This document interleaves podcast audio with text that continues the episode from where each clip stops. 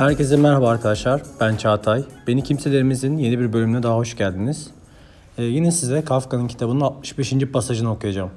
Önemli olan tutkuyu karakteri işlemektir. Hermes Trismegistus'un Kaybelion'un bazıları için insanlık tarihinin en eski kitabıdır. Ana fikri ise evren zihinseldir. Yani her şey zihinde başlar.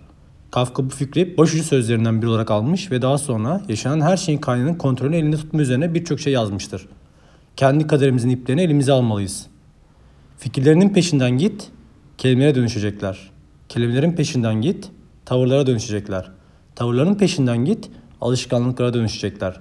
Alışkanlıkların peşinden git, karakterini oluşturacaklar. Karakterin peşinden git, senin kaderini çizecek.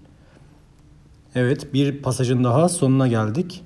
Ee, beni kimse dinlemez Instagram adresinden bizi takip edebilirsiniz. Aynı zamanda beni dinlemez olarak Twitter'da takip edebilirsiniz. Tüm yorumlarınızı bekliyoruz. Görüşmek üzere, hoşçakalın.